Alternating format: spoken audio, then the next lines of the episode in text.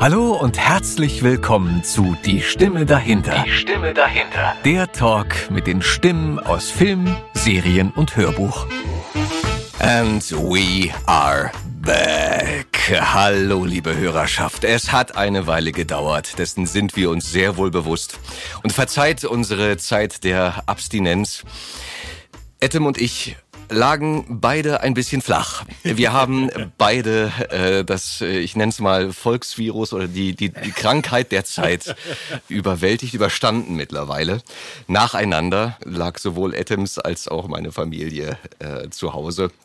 Und ähm, wir sind aber frohen Mutes, uns geht's gut und wir sind äh, sehr, sehr froh, dass wir jetzt an dieser Stelle weitermachen können und endlich mit dem Podcast eine neue Episode produzieren können.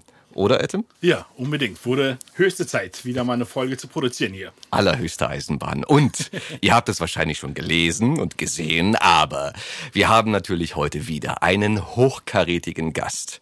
Ihr kennt ihn aus dem Fernsehen natürlich. Ihr kennt ihn, äh, vielleicht die Jüngeren nicht, aber unsere Stammhörerschaft, würde ich sagen, kennt ihn natürlich aus Praxis Bülow-Bogen, aus dem Tatort, vom Clown, von Otto, von Derek und natürlich auch aus der Mediamarkt-Werbung, natürlich. Also, was habe ich als Kind diese Werbung gesehen? Du wirst lachen.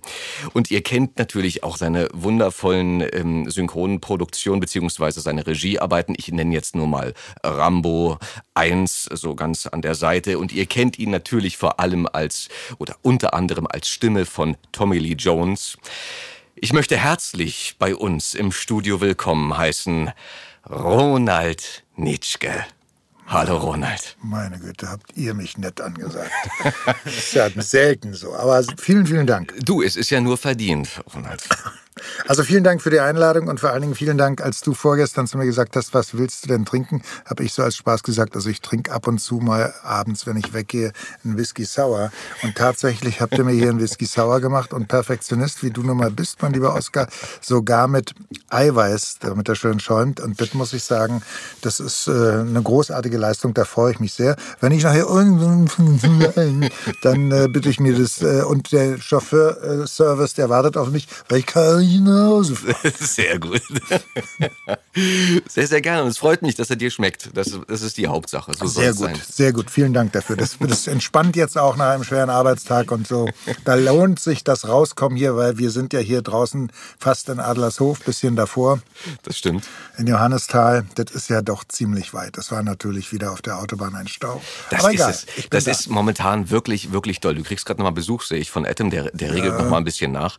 Aber äh, da sagst du was. Momentan der Verkehr ist wirklich ein Ach, Graus, Mann, oder? Also egal zu welcher Zeit. Also in Berlin, du, es ist, wir waren kurz im Urlaub in äh, Norddeutschland, wo so vielleicht ein paar Schafe mal die äh, Straße äh, überqueren und mal ein Einheimischer mit dem Auto dich überholt, weil äh, der blöde Berliner natürlich viel zu langsam fährt. Aber äh, ansonsten ist das so schön, wenn du so entspannt dahin gleiten kannst und ein bisschen auf die Landschaft gucken und so. Und hier hast du die volle Ladung. Berlin wird wie in, weiß ich nicht, wie in Mittelamerika, wie in Panama, wie in San Jose oder weiß ich nicht, wie in, wie in Argentinien, in, in Buenos Aires.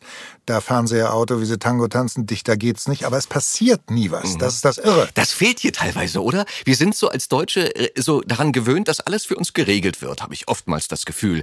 Die Ampeln äh, regeln den Verkehr und wenn die Ampel mal aus ist, habe ich echt das, die, die, die Erfahrung gemacht. Problematisch hier.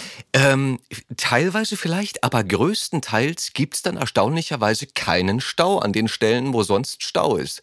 Weil die Leute doch kommunizieren. Ja, dann also ja. Doch ja. aufpassen.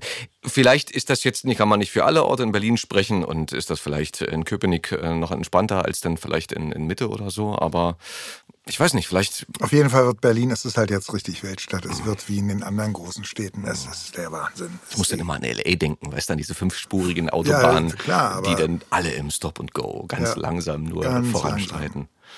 Und ich hatte ja gestern extra gesagt, ich komme um sieben, dann komme ich aus der Rush Hour raus. Ja. Ich war natürlich voll drin. Aber egal, jetzt bin ich hier, jetzt ziehen wir das durch. Das, ja. ist, das ist gut so. Pass auf, Ronald, was haben wir mit dir vor? Ähm, wir können es natürlich auch immer wegpiepen, ne? das ist ja auch klar. Aber du bist äh, im wunderschönen Monat August im Jahre 1950 In West-Berlin Oh, geboren. jetzt wissen es alle, du Sau. ja, so ist es. Es ist- So, Wikipedia sagt. Ja, ist richtig so. Es ist so. Das heißt, du bist uns schon ein Glück ein paar Jahre erhalten und Mhm. wir, bleibst uns hoffentlich halt auch äh, ein paar, paar Noch weitere lange, lange, Jahre noch lange erhalten. Ich hoffe es. Ähm, Ronald, wie bist denn du groß geworden? Unter welchen Verhältnissen? In welchen, unter welchen Bedingungen? Ganz einfachen Verhältnissen. Alle meine Eltern waren Künstler, Schauspieler, Mutter Schauspielerin, äh, äh, mein Vater Schauspieler, den ich vielleicht kennst du den auch noch. Er ist jetzt 92. Meine Großmutter war Tänzerin, mein Großvater war Dirigent beim Zirkus, aber immerhin. In der, der stammt aus der Tschechoslowakei und ich bin in Tempelhof aufgewachsen. Tja, in einer kleinen Zwei-Zimmer-Wohnung. Ja. Aus ganz einfachen Verhältnissen. Meine Eltern haben immer Theater gespielt. Also das heißt, die haben früh immer aus, aus, ausschlafen müssen, weil sie nachts immer spät nach Hause kamen. Und ich bin eigentlich als Schlüsselkind aufgewachsen. Ich Ach, war sehr früh sehr selbstständig, weil wie sollten die sonst an... Und ich fand es natürlich immer cool. Ich dachte immer, manche ja ein cooler Beruf, Schauspieler will ich auch mal werden. Musst ja nichts weiter tun, kannst schön ausschlafen. Und habe das natürlich gar nicht gerafft, was man da alles tun muss und wie schwer dieser Beruf letztendlich ist. Aber so habe ich halt die Liebe zur Kunst entdeckt und äh, ja, bin dann ganz früh durch meine Eltern zum Theater gekommen. Ganz früh, eigentlich mit fünf, sechs, sieben Jahren. Ganz kurz, wer hat dich ins Bett gebracht? Ins Bett gebracht. Ja. Puh, Gott, da kann ich mich gar nicht mehr so dran erinnern. Ganz früh meine Oma noch ein bisschen und äh, ich war wirklich mit acht, neun Jahren schon allein. Und davor habe ich gar keine Erinnerung, wie das war. Das weiß ich nicht mehr. Ich weiß nur, dass ich wirklich als kleines Kind sehr selbstständig war. Da war, wir hatten da unten so ein Restaurant, da kon- hatte, hatten meine Eltern immer bezahlt, da konnte ich dann essen gehen, wenn die Theater gespielt haben. Ich bin auch oft mitgegangen und ich, ich also ich habe so die Theaterluft sehr früh geschnuppert, sehr, sehr früh. Okay. Und da hast du auch direkt Blut geleckt für den, für den Beruf? Nee, ich habe eigentlich Blut geleckt, als ich dann anfing so zu drehen. Mhm. Ich habe mit drei Jahren, ich habe das schon oft erzählt, das- weil sich das so wunderbar Das, das erzählt. steht auch bei, bei Wikipedia sogar, ja, dass ja, du mit drei meine, Jahren angefangen meine hast. erste Titelrolle gespielt. Ähm, Ach, hör auf. ich komme jetzt nicht auf den Titel. Ähm, also heute würde man äh, Frucht ohne Liebe hieß der mit Owe Fischer und Sonja Ziemann. Und ich war das uneheliche Kind von Owe Fischer. Ich hatte aber nur einen Satz, aber immerhin war es die Titelrolle. Heute würde man den Film wahrscheinlich nennen One Night Stand. Ja, und es es ging so los, dass ich viel, halt ein paar Kinofilme gedreht habe als kleines Kind. Und dann äh, die erste Serie, die das ZDF produziert hat, 1965, glaube ich, Die Bräute meiner Söhne mit Ilse Werner. Ilse Werner war die Mutter und die hatte vier Söhne und ich war einer davon. Frank Glaubrich, den kennen wir ja auch alle. Natürlich. Er hat damals die Brücke gemacht. Al und Pacinos der, Stimme. Genau, Al Pacinos Stimme. Und der war ein anderer Sohn. Wir haben uns damals gehasst. Also ich habe ihn gehasst und der hat mich wahrscheinlich genauso gehasst, weil ich natürlich ein blödes Kind war. Äh, aber jetzt lieben wir uns. Also, also er ist ein netter Kollege. Und äh, ja, das- so ging das los. Die erste Selbstproduktion, Eigenproduktion vom ZDF, Bräute meiner Söhne, die 13 Folgen. Das war zu der Zeit, das gab ja nur zwei Programme. Das war, das war der Hit. 1953. Äh, Nee, 53 nicht, 66, 63, 64, weiß nicht mehr. Ah, okay. 65, muss man mal nachschlagen. 65, glaube ich, eher so. Okay. Und äh, bist du denn auch viel im Theater gewesen, abends zum Beispiel, also während der Vorstellung? Ich war früh, ich bin früh oft mit meinen Eltern mitgefahren, die haben so Kabarett gemacht, politisches Kabarett in der ehemaligen DDR. Gastspieldirektion, Konzert- und Gastspieldirektion, da war ich oft mit. Und habe dann halt auch ziemlich früh angefangen, selbst Theater zu spielen und habe dann erst mal begriffen, was man da machen muss, dass man nämlich auch den Text lernen muss. Mit, mit 17, ne? War das? Nee, nee, mit, äh, früher. Ich habe mit 12 oder 13 Jahren äh, äh, Hänsel und Gretel gespielt. Und das ist ja schon textmäßig äh, schon für so einen jungen, kleinen Jungen schon mal eine Herausforderung. Ja, klar. Da hat meine Mutter mich ziemlich getriezt und ich fand das ziemlich blöd, aber irgendwann habe ich es dann halt begriffen. Wie ging das mit der Schule einher? Also hast du denn... Furchtbar. Ich bin nie sitzen geblieben, aber ich bin immer nur so wie, wie, wie der Tanz auf der Rasierklinge, immer so gerade rübergekommen. Vier ist gut, vier kommt durch. Ja, so ungefähr. Und bin dann kurz vorm Abitur, hab ich keinen Bock mehr. Dann bin ich halt, ich habe einen Theatervertrag gehabt, bin ich ans Theater gegangen. Und habe da alles Mögliche gespielt, von Tom Sawyer über Huckleberry Finn, also Tom Sawyer natürlich. Wo, wo warst du da? Hier in Berlin an Kammerspielen Ja. Mit meinem Freund und Kollegen damals äh, äh, Joachim Tenstedt. Deswegen hat er auch den Spitznamen Hucky, weil der war Huckleberry Finn. Und daher kommt das? Daher kommt das. Nein, ja. auf. Ja, und da, ja, weiß ich, wir haben gespielt. Ach, hoch und runter, das Tagebuch der Anne Frank, also auch ernste Sachen, Mhm. die Schelmenstreiche des Scapin von Molière und so weiter und so weiter. Es ging, glaube ich, so fünf, sechs, sieben Jahre, da habe ich Theater du fest? gespielt. Da war ich fest da, ja, für damals 600 Mark im Monat, aber ich bin damit gut ausgekommen. Das war völlig okay. Ja, es war ja auch, kannst du ja auch nicht mit heute mit Euro Ja, kann man nicht vergleichen vergleichen. so. Nee, ja- es ging mir immer gut. Ich, ich war privilegiert. Ich habe dann immer nebenbei ein bisschen synchron gemacht. Habe ich mich gefreut, wenn ich mal einen Termin hatte. Dann mal hier einen Drehtag, mal da einen Drehtag. Und ja, so ging das los. Und dann kam Paul Esser, dann, wie hieß es das, Hansa-Theater, habe ich da ein paar Rollen gespielt. Dann war ich aber schon älter, dann war ich schon so Mitte 20, Ende 20. Äh, Rosen-Emil mit großem Erfolg, das hat auch riesen Spaß gemacht. Und dann an der Komödie, Kurfürstendamm-Theater, Renaissance-Theater. Ich hatte einen Mentor, Victor de Kova, den habe ich kennengelernt, als ich äh, 18 war, glaube ich. Da, ich habe nie vorgesprochen. Ich wollte gerade sagen, weil ich meine, wenn du so früh anfängst, ich meine, du lernst, sowieso hast du ja bestimmt äh, oder definitiv dein Talent, äh, dein Talent in die Wiege gelegt bekommen, aber das spart dir ja nicht, bestimmte Sachen noch zu lernen, Nee, nee, mitzunehmen, äh, zu gucken, aufzusaugen. Und wenn du so früh angefangen hast, ähm, musst du ja dir auch irgendwie ein paar Sachen trotzdem noch angeeignet haben. Ja, aber absolut. Ich war, äh, wie gesagt, ich hatte das Glück, ich musste nie vorsprechen. Ich bin hingegangen und, und Victor, der- also Herr de Kova damals, der war natürlich ein Superstar. Es gab Victor de Kova und dann, wie, wie, war, wie hieß der andere hier? Der, die haben ja immer dieselben Rollen gespielt, äh, der mit 100 Jahren gestorben ist. Also, na, Johannes Hest- Hesters. Johannes Hesters. Und äh, naja, also der hat mich äh, ins Renaissance-Theater bestellt, aber zum, zum Vorlesen, nicht Vorsprechen, ist ja ein Unterschied. Und dann stand ich so vor, den werde ich nie vergessen. Und hatte so natürlich einen Anzug an und dachte mir, naja, das ist natürlich jetzt, macht mich auch ein bisschen älter, ein bisschen ernster. Die, die, die Hand, weil ich nicht wusste, wohin damit, in der Hosentasche. Und der sagte nur ganz lässig zu mir, äh, sag mal, sprichst du immer mit äh, irgendwelchen Leuten, wenn du die Hand in der Hosentasche hast? Und ich wusste nicht, was ich sagen soll. Ich so, äh, na, das kannst du ja machen, aber nicht mit mir. Und da war, es war so gut, bumm. Und dann hat der natürlich, und dann habe ich die Rolle bekommen. Es ging um eine, ja, um eine schöne Rolle. Ich spielte seinen Sohn in einer Theaterinszenierung und wir sind dann auf Deutschland-Tournee gegangen mit der, mit der Frau vom Junke, die hat ihn da kennengelernt. Und da, dadurch kam Harald uns auch oft besuchen. Dann kannte ich den natürlich. Du, du lernst die Leute ja dann auf Augenhöhe kennen, selbst als Anfänger. Das ist natürlich geil.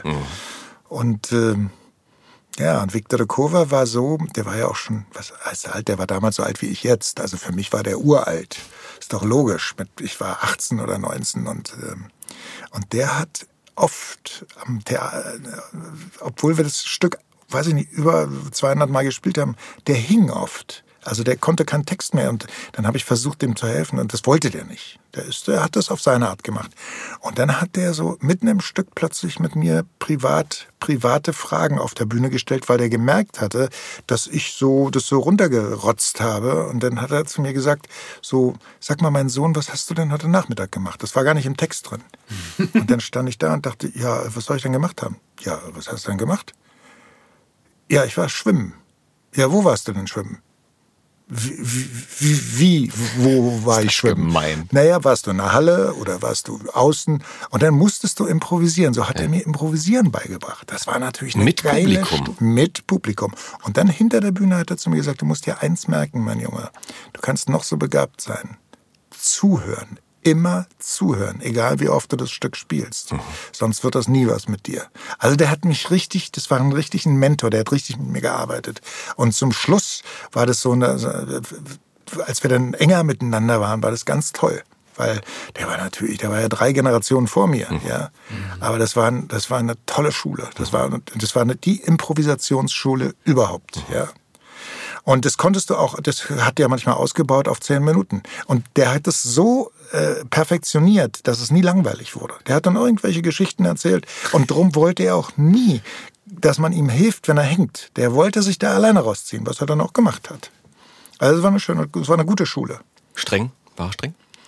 Streng, aber sehr, trotzdem sehr äh, liebevoll streng. Das ist ein Unterschied. Sehr, und nie so von oben herab, sondern sehr, irgendwie mochte der mich. Sowas gibt's ja manchmal. Und der war sehr nett. Aber ja, streng schon. Ja, also der, ich hatte Respekt vor ihm. Was ja heutzutage bei den jungen Leuten teilweise, wo man sagt, ey, da kommt einer rein, du weißt ja, ich mache viel Synchronregie. Wo ich denke, was ist der, was schiebt der denn für eine Welle?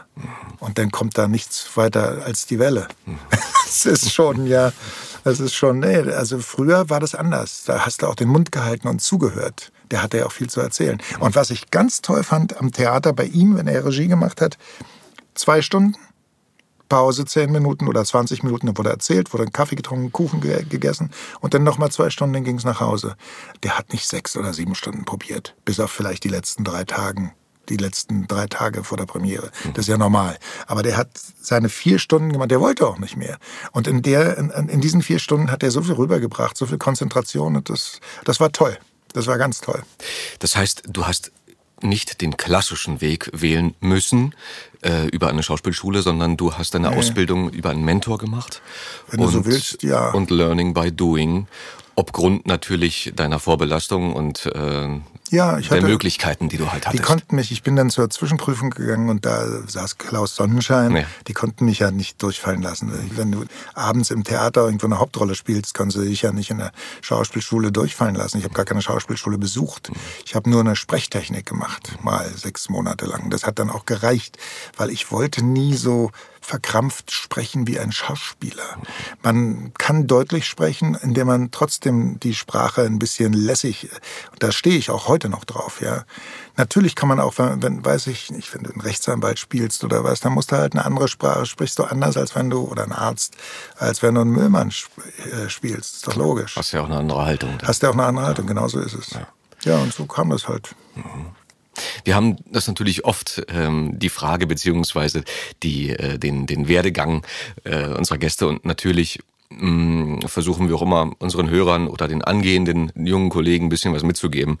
Ähm, und die Frage, glaube ich, was wirklich vonnöten ist, können wir überspringen, weil es ist halt grundsätzlich, hast du es auch schon ja gesagt, es ist halt ein Beruf für Schauspieler, aber ähm, jeder muss halt auch seinen Weg finden.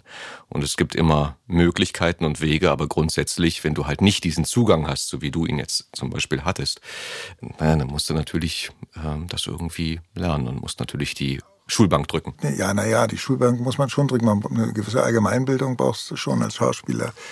Aber. Ich meinte jetzt eigentlich die in der Schauspielschule. Ach so, ja. Nee, aber äh, ich hatte ja auch das Glück, du darfst ja eins nicht vergessen, so wie wir heute arbeiten. Wir haben ja oft miteinander gearbeitet. Das, du bist ja wie jetzt ein Einzeltäter. Das ist ja auch nicht mehr so lustig. Früher haben wir viel mehr gelacht. Mhm. Das ist ja nicht mehr, weil da ist ja keiner mehr, über den man lachen kann. Du bist ja nur alleine da. Da wird mal ein Witzchen gemacht, aber früher wurde jeder einmal vorgeführt und das war immer sehr, sehr cool. Aber ich habe immer noch zu der Zeit, da war ich vielleicht dann 20, 25, die ganzen, wirklich die ganzen Starsprecher, Arnold Marquis und äh, wie sie alle hießen, Chevalier und wie, ich habe die alle noch erlebt im Christian Studio, Rode. Christian Rode, die im Studio saßen, also Arnold zumindest, und da rauchte. Es wurde im Studio gepafft, das kann man sich heute gar nicht vorstellen. Mhm. Und dann wurde die Zigarette ausgemacht und Arnold hat zum Beispiel immer sein Schläfchen gemacht zwischen den Takes, weil du musstest den Take ja einlegen. Du hattest ja immer zwei, drei Minuten Zeit. Und die alten Haudegen, die haben in den zwei, drei Minuten haben die entweder eine Zigarette geraucht oder die haben geschlafen. Mhm. Und dann sind die wieder wach geworden. Wenn das Rotlicht an war, dann haben die ihren Satz gesagt. Und zwar 120 Prozent. Leistung. 120 Prozent Leistung. Und da, und jeder Sprecher von diesen, wirklich von diesen Spitzenleuten, hatte so sein kleines Geheimnis. Und ich habe immer versucht, hinter dieses Geheimnis zu kommen. Ich habe also immer aufgepasst. Und das ist wichtig. Und das kannst du heute, heutzutage gar nicht mehr. Es gibt manche ganz Jungen, die sind so clever und die rufen dann mal an und sagen, Mensch, kann ich mal bei dir zugucken oder könnte ich mal da, wenn morgen der und der kommt, ich sage, du, wir müssen den fragen, aber machen wir schon möglich, weil ich finde es immer gut, wenn die das mal machen.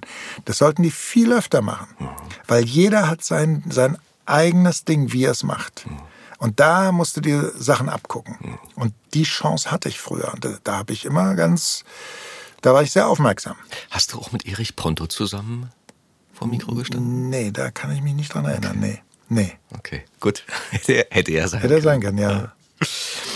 Und sag mal, du hast dann halt viel Theater gespielt, dort praktisch mit deinem Mentor parallel die Ausbildung gemacht.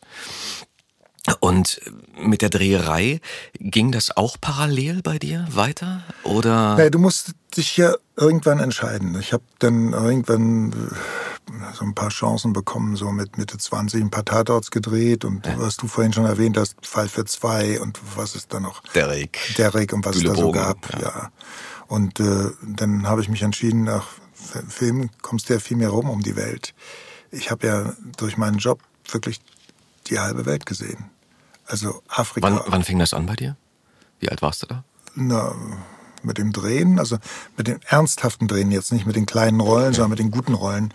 Mit 22, 23, 24. Und da war es ja noch so zu der Zeit, wenn du irgendwie aufgefallen bist bei einem Regisseur, dann hat dich der Regisseur ja wiedergenommen. Mhm. Wenn er wieder irgendwo was gedreht hat, warst du ja wieder dabei. Mhm.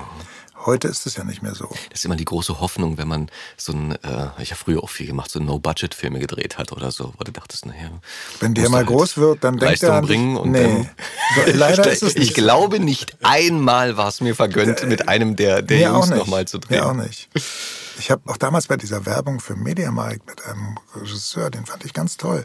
Ja, und ein Wiener Typ, ich will jetzt keinen Namen nennen. Aber ja, und die machen das. Und wenn, der ist jetzt ganz, der macht ganz viele Tatorts, der hat mich nicht einmal, also du bist dann vergessen irgendwann. Ist schade. Sehr schade. Man kann ja. dich ja auch so vielseitig besetzen. Ja, und du hast ja nur wirklich man. auch ein Portfolio, wo man sagen kann, naja, also kann man ja nebenbei mal sagen, dass du auch mit Liam Neeson gedreht hast und sowas. Ja. Also auch die internationale Schiene. Ähm, du hast ja was vorzuweisen. Mit Anthony Hopkins habe ich gedreht. Nein, mit dem auch. Boah. Ja, mit dem auch. Mit ja, das war, das war auch so, ein, so, so eine Geschichte. Ich habe den vorher durch Zufall, vor ein Jahr vorher, das war in dem Jahr, wo er seinen Oscar bekommen hat. Ich weiß das noch genau, also es muss gewesen sein, 89, glaube ich, 9, äh, weiß jetzt nicht genau, 89, ja, 90, 91 die haben den eingekauft, bevor er den Oscar hatte. Das war eine deutsch-englische Koproduktion. Und da haben die die natürlich noch billig bekommen. Mhm. Und dann hatte ich ihn zufällig vorher, ein Jahr vorher in London, auch im Theater gesehen. Und der hat so eine geile Rolle da gespielt. So ein geiles Stück. Und dann wurde ich ihm da vorgestellt beim Drehen. Er wohnt in einem riesigen Wohnwagen in Kreuzberg. Und dann habe ich gesagt, ja, Sie, äh, dann sagte er, ja, kommen Sie rein hier. Und dann war er da in der Maske. Und dann sagte ich, Mensch, ich habe Sie da in diesem, in diesem Theaterstück gesehen. Ich fand das so toll und so. Ja, sagte ich, sag, wie bereiten Sie sich denn auf so einen Film vor? Weil der hat da so eine Transe gespielt. Das war wunderbar, ja. Sagte ich, das, Körper, Körpersprache ist alles. Und am, am gleichen Tag, also er spielte, das war das Problem dieses Films übrigens. Der hätte ein super Hit werden können. Regie John Schlesinger, Oscar-Preisträger, ich glaube, der hatte sogar zwei Oscars. Marathon Man, falls dir das was sagt. Und Darling, da hat er, glaube ich, einen Oscar für bekommen. Und der hat leider den, den Anthony Hopkins besetzt, der ist Brite, als Amerikaner.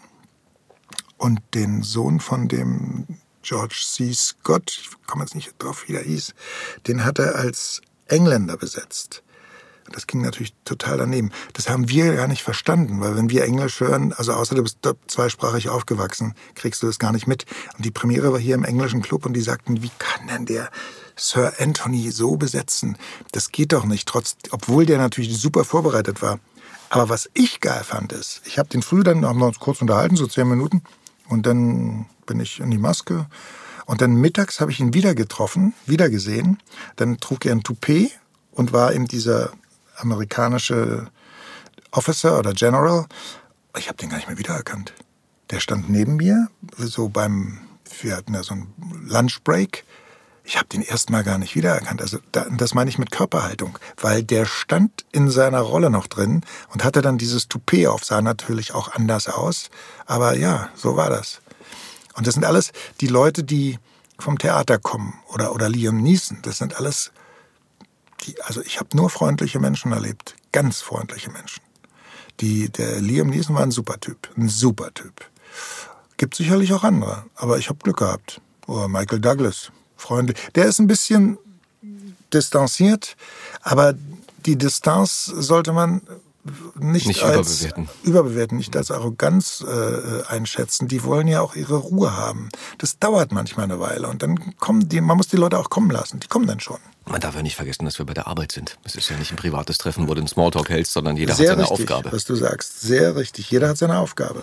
Aber das Geile ist, wenn du erstmal ausgewählt wirst, um da hinzukommen, ist sehr, sehr schwer. Aber wenn du, das ist ja wie im Lotto gewinnen, wenn du erstmal da bist, dann, dann begegnest du diesen Leuten eigentlich auf Augenhöhe.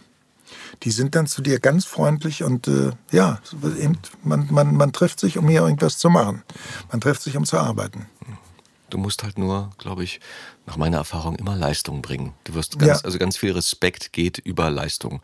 Wenn die merken, du hast was auf dem Kasten, dann bleibt es auf Augenhöhe. Wenn nicht, bleibt's freundlich, aber das spürst du. Das spürst du, ja. das Also kann passieren. Dann hat er, kann er nur ja nicht. Also ja, Dankeschön, schönen Tag noch. Genau so ist es. Genau so und ist dann es. äh, raus. Aber du darfst nicht vergessen, es kann natürlich auch mal passieren, obwohl du gut vorbereitet bist. Man, ich habe ich hab mal mit der äh, Melanie Griffiths was gedreht und ich war da wirklich gut vorbereitet und hatte einen völligen Blackout.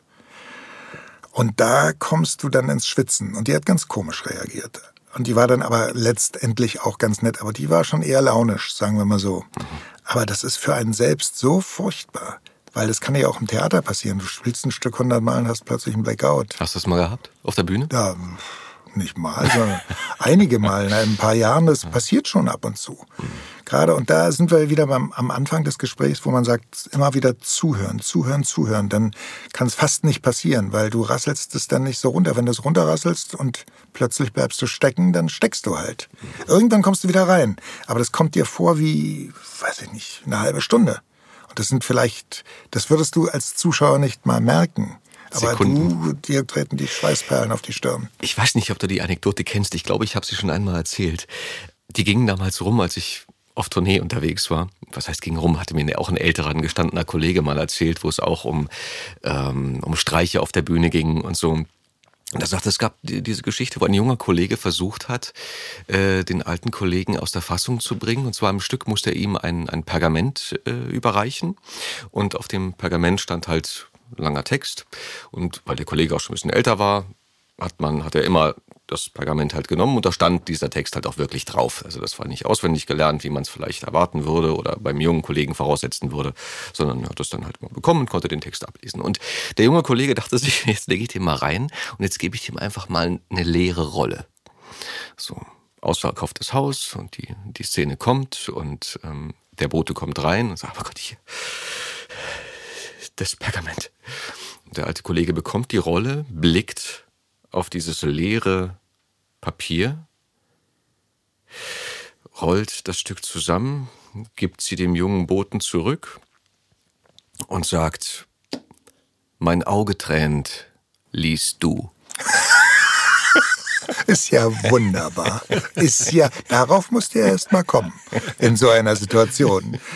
Das ist ja wunderbar. Und wie ging's dann aus? Er hat's irgendwie zusammengestammelt aus Sie hatten schon ein paar Vorstellungen gespielt äh, aus der Erinnerung ähm, dessen Ja. beziehungsweise des, äh, des bereits ähm, äh, Wunderbar. aufgenommenen. ja.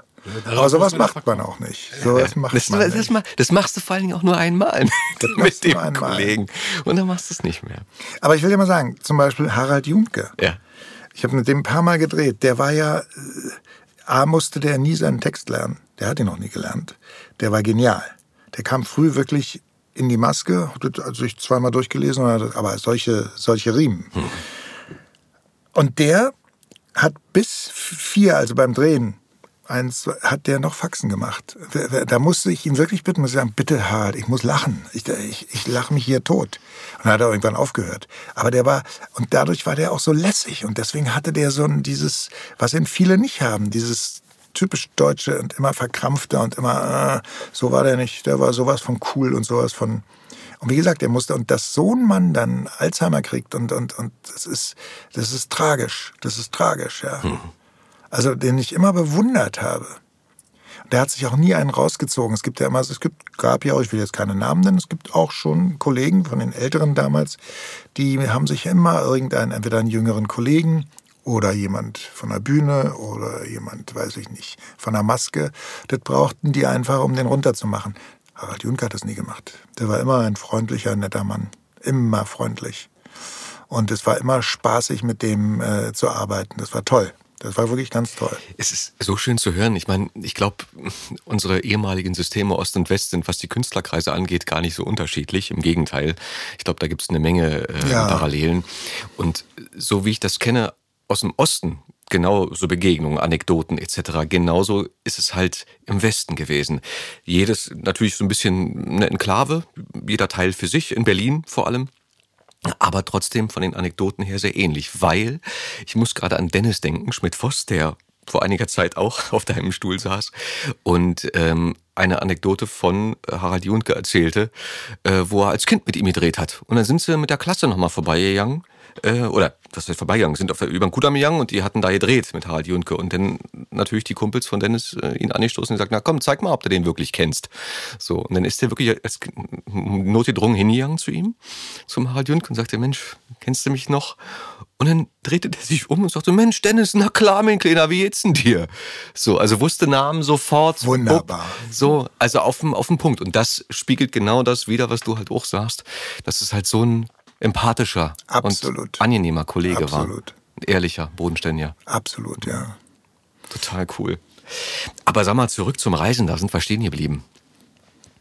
Wann ging das los? Mit deinen schönen Reisen, wo du die halbe Welt gesehen hast? Wie alt warst du da? Anfang naja, Mitte 20? 20 Mitte Anfang 20. 20, Mitte 20. Ich sollte ja auch in dieser Serie mit dem Krug, mit dem ich übrigens öfter gedreht habe, bestimmt sechs, sieben Mal, alleine drei, vier Tatorts und dann hat ja. er ja noch diese andere Serie da gemacht, da habe ich auch ein, zwei Mal mitgemacht, äh, wo er so einen Anwalt spielte.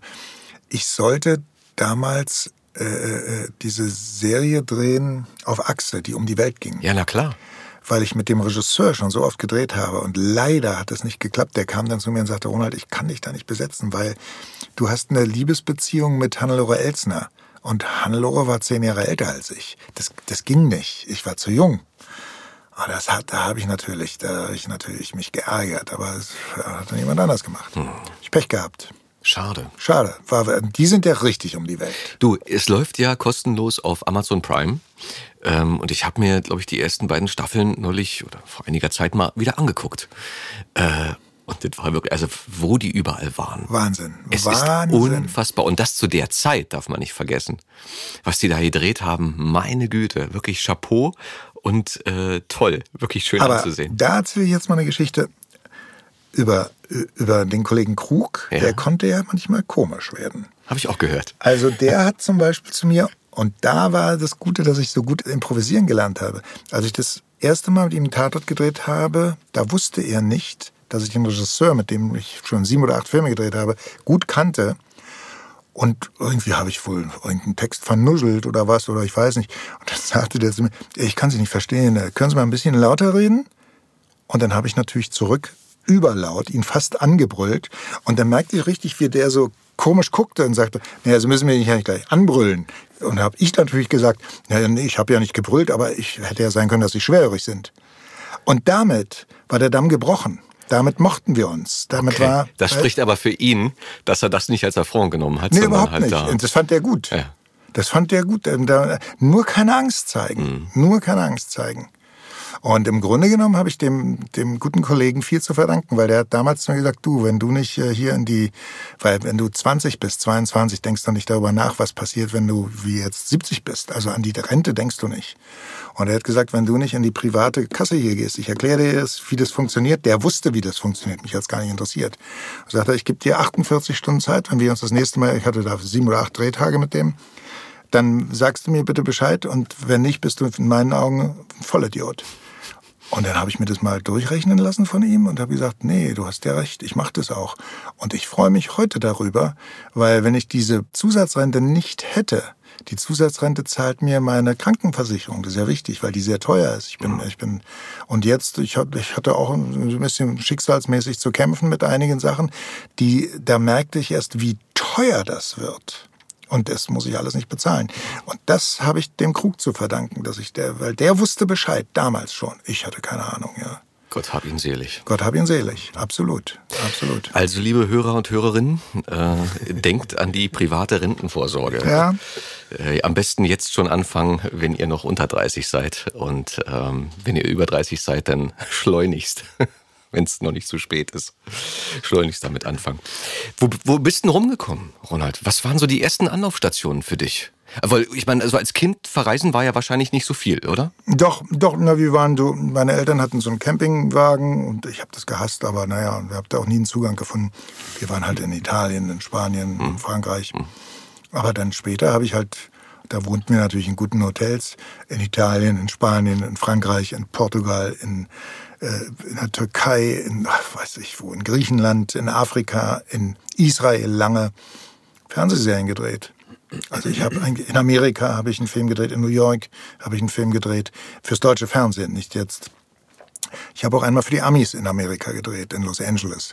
Aber äh, vorher eben, ich, ich, ich habe fast, obwohl ich nie auf einem Traumschiff war, wäre ich gerne, das hat irgendwie nicht geklappt.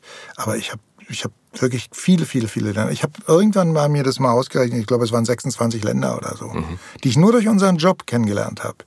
Wobei ich sagen muss, manchmal stell dir das nicht so einfach vor. Manchmal fliegst du irgendwo rein, hast irgendwo vier Drehtage, siehst nichts, musst da deinen Senf abgeben und dann geht's auch sofort wieder nach Hause. Habe ich auch erlebt. Aber in der Regel hast du immer ein paar Tage Zeit und in der Regel ist es schon, das war schon toll. Und äh, hattest du einen Agenten gehabt, dass du halt dir diese internationalen Beziehungen dann halt irgendwie dadurch angehen konntest? Ich hatte damals einen Agenten, in, äh, ich hatte damals einen in London und, und dann hier in, in, und habe Glück gehabt. Und die Amis, wenn die kamen, ich habe wirklich so ein paar Ami-Filme gedreht, die mochten mich immer, das ging auch immer gut. Und dann äh, haben das ja alles so die Caster übernommen und dann wurde es irgendwie ganz anders. Äh, dann hatte ich nicht mehr so viel Glück. Und dann mein letztes Vorsprechen oder, oder Vorstellen oder Reading war mit, mit äh, hier mit, äh, wie heißt er denn? Den durchgeknallten Regisseur, den ich ganz toll finde. Äh, Tarantino? Tarantino, ja. Da sollte ich eine tolle Rolle haben, aber das hat dann leider doch nicht geklappt, obwohl schade. ich dreimal bei ihm war. Das, das war auch schade. Aber man weiß ja nie, wie sowas entsteht. Ja weil äh, damals war auch im Gespräch, das hat, da hat er die Diane Krüger genommen, da war noch im Gespräch die Kinski. Mhm. Und möglicherweise, wenn er die Kinski genommen hätte, hätte er mich genommen. Für, nee, nicht für die Rolle von dem, von dem Österreicher, für eine andere Rolle, aber für eine gute Rolle. Mhm. Und äh, ich war, wie gesagt, dreimal bei ihm. Da hat er gesagt, oh, you're a very good actor und whatever. Äh, nur dich kann einer zum Ritter schlagen, wenn er dir dann letztendlich das Land nicht gibt. Das heißt, in dem Fall die Rolle nicht gibt. Was willst du denn Ritter sein? Bringt ja, ja alles nichts. Hab ich Pech gehabt. Schade. Geht, schade, ja. Aber du. Was nicht ist, kann ja vielleicht Was nicht werden. ist, kann auch werden, sehe ich auch so. Also mhm. man darf auch, die Hoffnung stirbt zum Schluss. Auch wenn ich jetzt langsam, sage ich mir, naja, jetzt komme ich in ein Alter, sollte man vielleicht mal aufhören. Aber nee, ich höre nicht auf. Ich denke immer noch, ach, da kommt schon noch was. Es macht dir auch Spaß. Es macht mir immer noch großen Spaß, ja. Immer noch. Obwohl beim Synchron bin ich manchmal auch, wo ich denke, man, man, man. Aber es, auch da, ich bin einfach gerne mit Menschen zusammen. Mhm. Und ich glaube, das merken die auch, ja. Das, äh, und ähm, du hast ja das große Glück. Hast du mal Regie gemacht jetzt? Noch nicht. Noch nicht. Da wirst du ja irgendwann machen. äh, der Vorteil ist, wenn du Regie machst als Schauspieler, dir kann ja keiner was erzählen. Weil Schauspieler sind ja manchmal komisch. Die wollen ja mit dir diskutieren, was ich sowieso hasse. Aber ähm, das machen die bei mir auch gar nicht, weil ähm, das machen die nicht. Und wenn sie es machen, dann gehe ich halt raus und sage, Moment, ich zeig dir mal, wie es geht. Weil äh, ständig über den Text heutzutage hat man viel Gründe, über den Text zu meckern, weil oft sind es wirklich Scheißtexte auf Deutsch gesagt. Aber oft sind auch Leute da, die sich Mühe gegeben haben. Und du kannst nicht grundsätzlich immer den Text runtermachen. Und wenn du dann selbst weißt, wo es hängt, dann kannst du das sofort vormachen und dann ist Ruhe im Puff. So einfach ist es, ja. Ja, ich habe immer noch äh, auch den Anspruch, wenn ich da hinten sitze, ich sehe ja sofort, deswegen ist äh, jetzt, wo man älter wird, ist es auch wirklich anstrengender. Es ist einfach anstrengender. Damals war es ja auch langsamer. Es Genauso gab ja nicht so viele Takes Genauso auf, auf einem Ding. Du hast ja Zeit gehabt. Du hast Zeit gehabt. Zwischendrin ich habe immer noch den Anspruch den, an mir selbst. Ja. Wenn ich Regie führe und ich merke, das Buch ist scheiße, dann gleiche ich das aus. Und es geht, und ich habe den Anspruch, dass das ganz schnell geht. Mhm. Also, und das strengt mich heutzutage, muss ich sagen, an. Und bis 14 Uhr kriege ich das gut hin. Also zack, so schnell. Eigentlich fast so schnell wie früher. Aber so nach 14 Uhr irgendwann merke ich auch selbst, dann brauche ich ein bisschen länger. Weil es gibt einfach manchmal Fallen, wo du reinläufst, wenn du so einen Text verbesserst. Das, du musst ja auch synchron bleiben. Mhm. Wobei ich immer sage, wenn du es spielst, wird es auch synchron. Naja, ja. zum einen das und zum anderen darf man ja nicht vergessen, ohne dir jetzt zu viel Honig um, um äh, in Bart zu schmieren, aber du machst das ja schon wirklich eine ganze Weile. Und du bist ja einer von den Schnellen und von denen mit einer schnellen Auffassungsgabe. Das kann ja auch nicht jeder. Und nee, das du, stimmt. Hast, ja. du, hast du Bücher geschrieben? Die Synchronbücher selber? Ich habe hunderte, ohne Hunderte. Spruch. Das hört sich jetzt aber wirklich hunderte. Ja. Also früher die ganz großen Filme, sei es Rambo, was Ja. du gesagt hast, Ja. oder, oder die ganzen Filme mit dem Die Scorsese. Schwarzenegger oder von Scorsese oder was. Ich habe richtig, oder äh, Francis Ford Coppola, die Outsiders und so. Ich habe richtig geile Filme geschrieben. Oder die ganzen Komödien damals mit Bruce Willis und so. Und, ähm, aber irgendwann dieses Schreiben ist so ein einsamer Job. Und als ich wieder zurück nach Berlin kam, habe ich mir gesagt, ich schreibe nicht mehr, ich habe keine Lust mehr. Das hängt aber auch damit zusammen, dass man, wenn man schreibt, auch schnell mal sagt, ach Gott, ich habe Steuerschulden, jetzt äh, schreibe ich schnell mal ein Buch und äh, bezahle damit. Ich wollte das nicht mehr. Wenn ich zu Hause bin, will ich meine Ruhe haben. Weißt du, was ich meine? Ja. Wie ich jetzt auch sage, ich mache ja Ausnahmen, sonst würde ich ja jetzt hier nicht sitzen. Aber das mache ich, weil du wirklich so ein netter Kerl bist. Danke. Äh, ich würde auch, wenn du jetzt Regie machst und du sagst, ich habe hier eine kleine Gastrolle, komm doch mal. da. Wenn ich sage, ja, mach's um 18, 19 Uhr, dann komme ich. Aber ich, zu vielen gehe ich dann gar nicht mehr. Ich habe keine Lust mehr. Musste ja auch nicht. Muss ich auch nicht. Nee. Aber wenn die Leute nett sind, Mhm. dann mache ich das. Warum dann nicht? Ich mach's ja gerne. Aber wenn die dann anfangen, noch in zweiter Schicht mit mir da rumzufummeln wie sonst was, äh, da stimmt der Atmer nicht und hier und dort, dann sage ich, nee, mach mal alleine. Weißt du, wenn du ein Haus bauen musst und das irgendwie bezahlen musst, dann, äh, dann machst du das vielleicht. Aber, Ja, aber- wenn man halt das schon zu stehen hat und auch ähm, das äh, wirklich das wohlverdiente Recht dazu hat, ab einem gewissen Alter zu sagen, äh, möchte ich jetzt nicht mehr, dann soll man das auch wirklich nicht machen, weil warum? Ist doch das Leben bietet doch so viel neben der Arbeit auch so viel anderes Schönes, Finde ich auch. was man sich denn verdient hat. Aber sag mal, du warst 14 Jahre In Costa Rica. in ja. Costa Rica. Wie kam das? Wie, warum, wie kommt die Entscheidung zu sagen, weil es lief ja gut bei dir. Ja, es so, lief du sehr hast ja, gut. du hast ja viel gesprochen, Regie geführt, Bücher Ja. geschrieben, für tolle Filme. Viel gedreht. Viel gedreht außerdem. Und da, da habe ich mir die Karriere auch verhagelt, leider. Warum verhagelt? Naja, weil ich zu lange weg war. Ich war einfach zu lange weg. Wie kam das? Äh, Im Grunde genommen, die Liebe hat mich nach Costa Rica gebracht. Ich habe eine Frau dort kennengelernt, eine Tika, also eine Einheimische, und war hin und weg. Und bin gleichzeitig hier, ich war dann mit der zusammen und wir hatten ein Kind und wurde dann hier. Dein sehr, einziges Kind? Nee, ich habe zwei Okay. äh, wurde dann hier sehr krank. Ich habe mir auf Bali ein, äh, irgendeine Krankheit eingeholt, einen Leberwurm gefangen oder eingefangen und das war furchtbar und bin fast draufgegangen und habe das so als, als, als Gottesurteil gesehen. Dachte mir, nee, äh, die Götter wollen jetzt, die haben mich beschützt, ich bin wieder gesund. Äh, ich fahre jetzt nach Costa Rica und mach mal was anderes. Und konnte ja, dachte immer, äh, die Leute werden mich schon, wer mich haben will. Ja, aber das ist in unserem Job leider so. Aus den Augen, aus dem Sinn. Und war dann, und deswegen klappte das auch alles nicht. Ich war zwar im Paradies, aber ich war nicht glücklich, weil das Telefon klingelte nicht mehr. Ich war nicht mehr wichtig. Und das ist eine Erkenntnis, die muss man erst mal verarbeiten.